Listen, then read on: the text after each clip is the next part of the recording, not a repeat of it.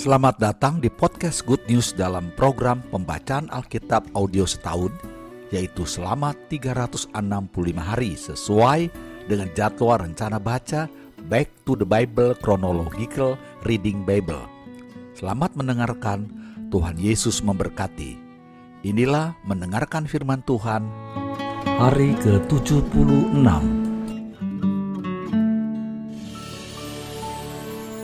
Ulangan pasal 17 ayat 1 Janganlah engkau mempersembahkan bagi Tuhan Allahmu lembu atau domba yang ada cacatnya atau sesuatu yang buruk sebab yang demikian adalah kekejian bagi Tuhan Allahmu.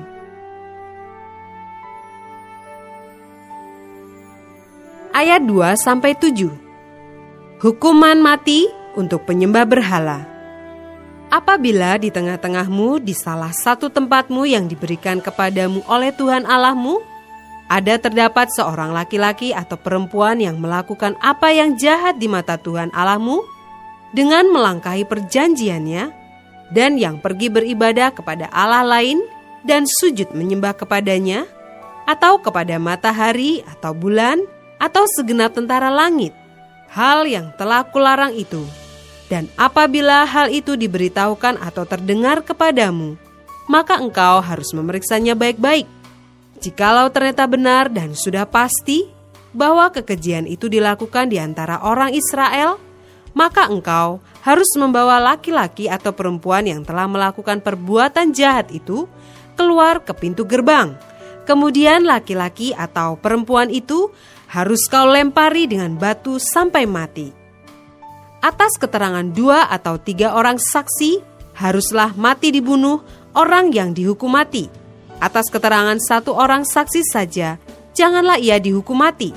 Saksi-saksi itulah yang pertama-tama menggerakkan tangan mereka untuk membunuh dia, kemudian seluruh rakyat. Demikianlah harus kau hapuskan yang jahat itu dari tengah-tengahmu.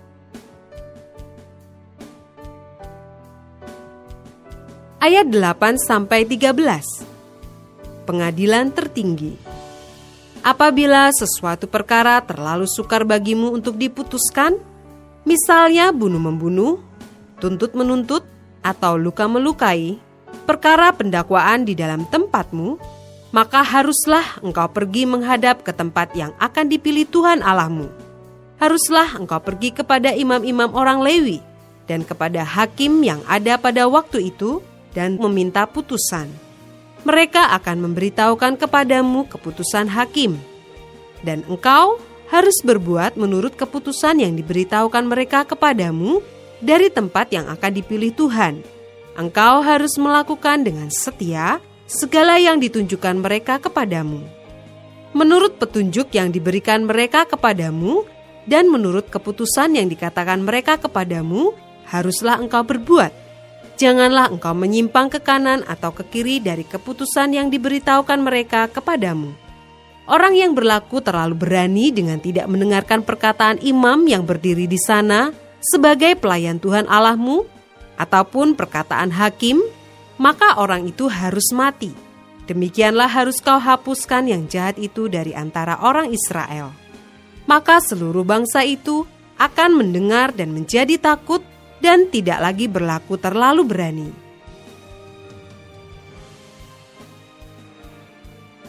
Ayat 14 sampai 20. Hukum tentang raja.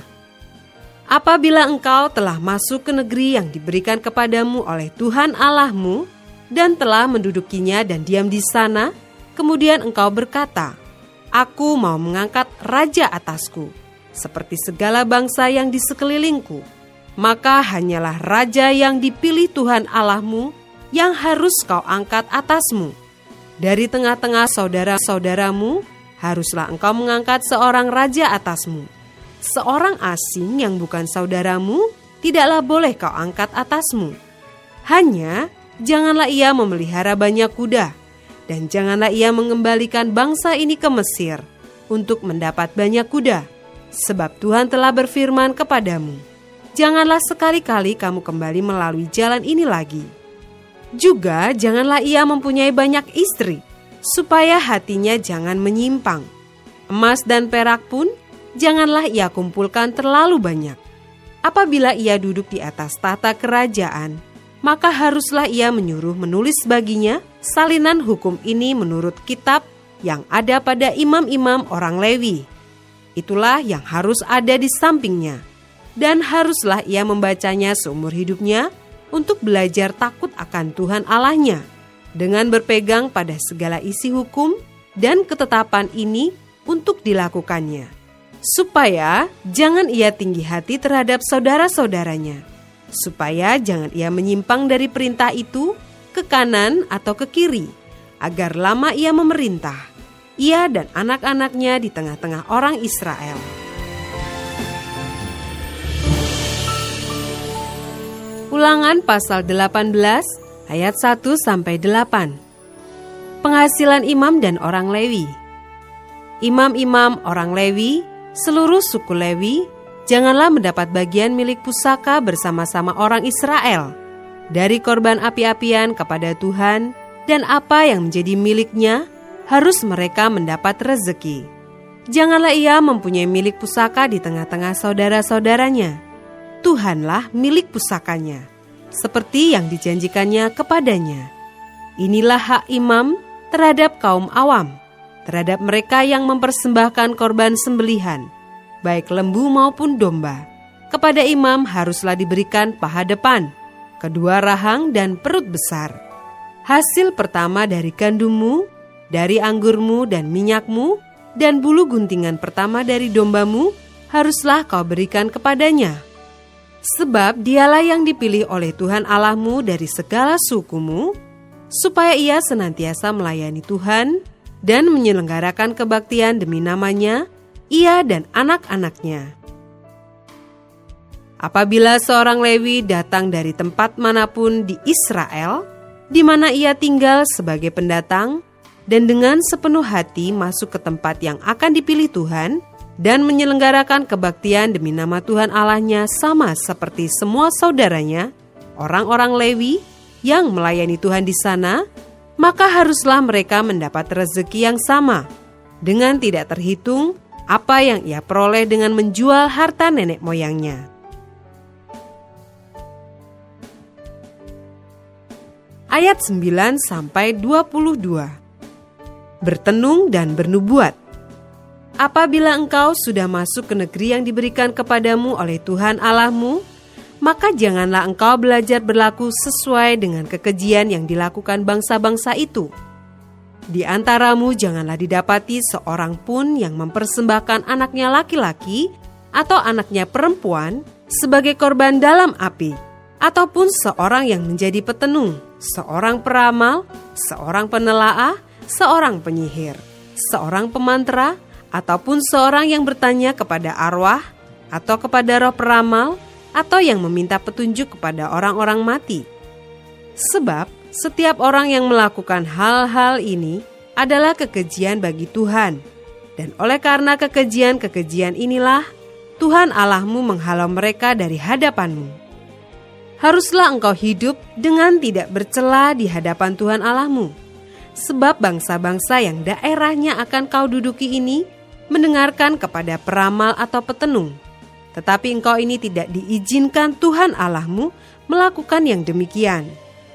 Seorang nabi dari tengah-tengahmu, dari antara saudara-saudaramu, sama seperti aku, akan dibangkitkan bagimu oleh Tuhan Allahmu. Dialah yang harus kamu dengarkan.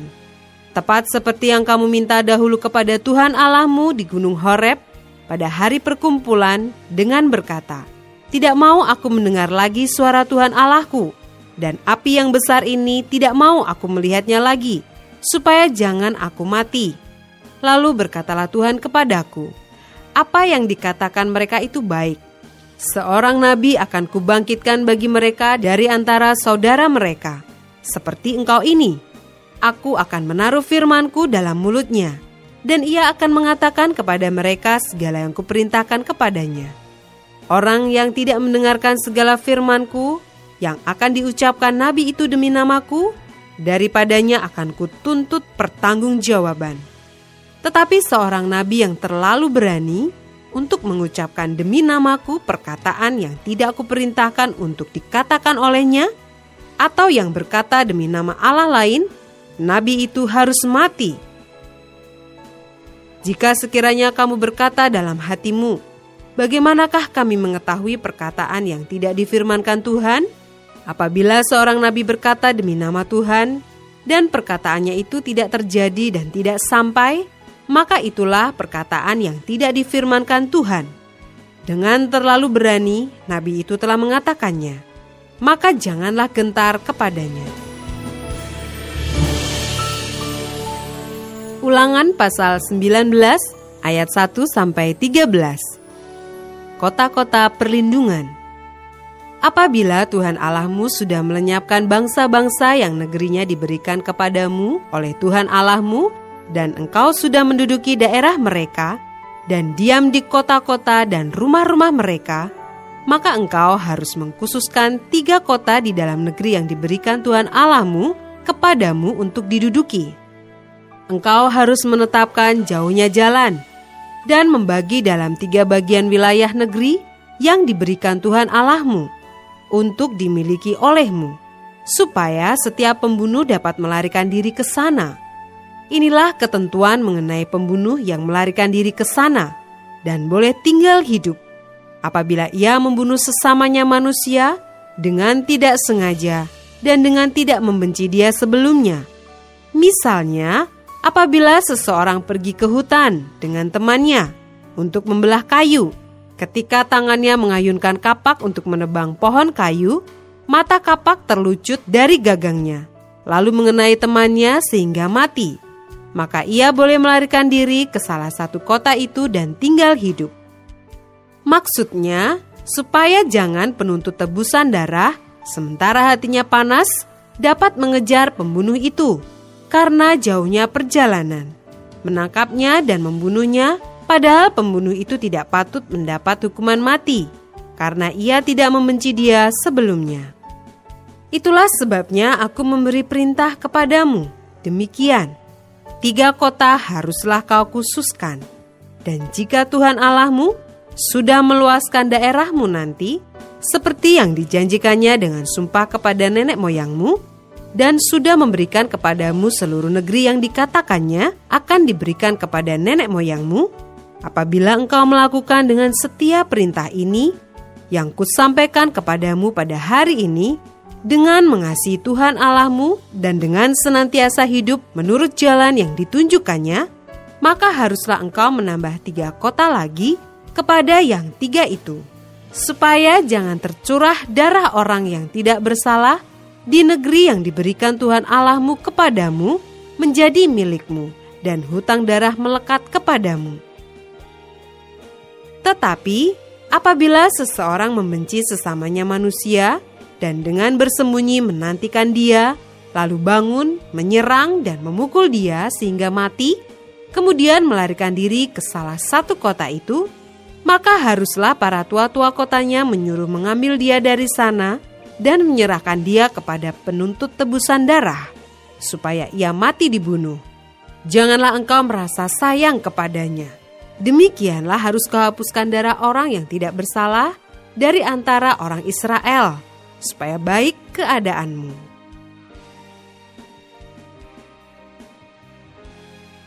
Ayat 14 Larangan menggeser batas tanah Janganlah menggeser batas tanah sesamamu yang telah ditetapkan oleh orang-orang dahulu di dalam milik pusaka yang akan kau miliki di negeri yang diberikan Tuhan Allahmu kepadamu untuk menjadi milikmu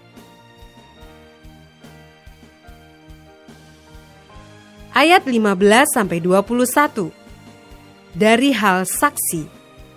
Satu orang saksi saja tidak dapat menggugat seseorang mengenai perkara kesalahan apa pun atau dosa apa pun yang mungkin dilakukannya. Baru atas keterangan dua atau tiga orang saksi perkara itu tidak disangsikan. Apabila seorang saksi jahat menggugat seseorang untuk menuduh dia mengenai suatu pelanggaran, maka kedua orang yang mempunyai perkara itu haruslah berdiri di hadapan Tuhan, di hadapan imam-imam dan hakim-hakim yang ada pada waktu itu. Maka hakim-hakim itu harus memeriksanya baik-baik. Dan apabila ternyata bahwa saksi itu seorang saksi dusta dan bahwa ia telah memberi tuduhan dusta terhadap saudaranya, maka kamu harus memperlakukannya sebagaimana ia bermaksud memperlakukan saudaranya. Demikianlah harus kau hapuskan yang jahat itu dari tengah-tengahmu. Maka orang-orang lain akan mendengar dan menjadi takut, sehingga mereka tidak akan melakukan lagi perbuatan jahat seperti itu di tengah-tengahmu. Janganlah engkau merasa sayang kepadanya, sebab berlaku nyawa ganti nyawa, mata ganti mata, gigi ganti gigi, tangan ganti tangan, kaki ganti kaki.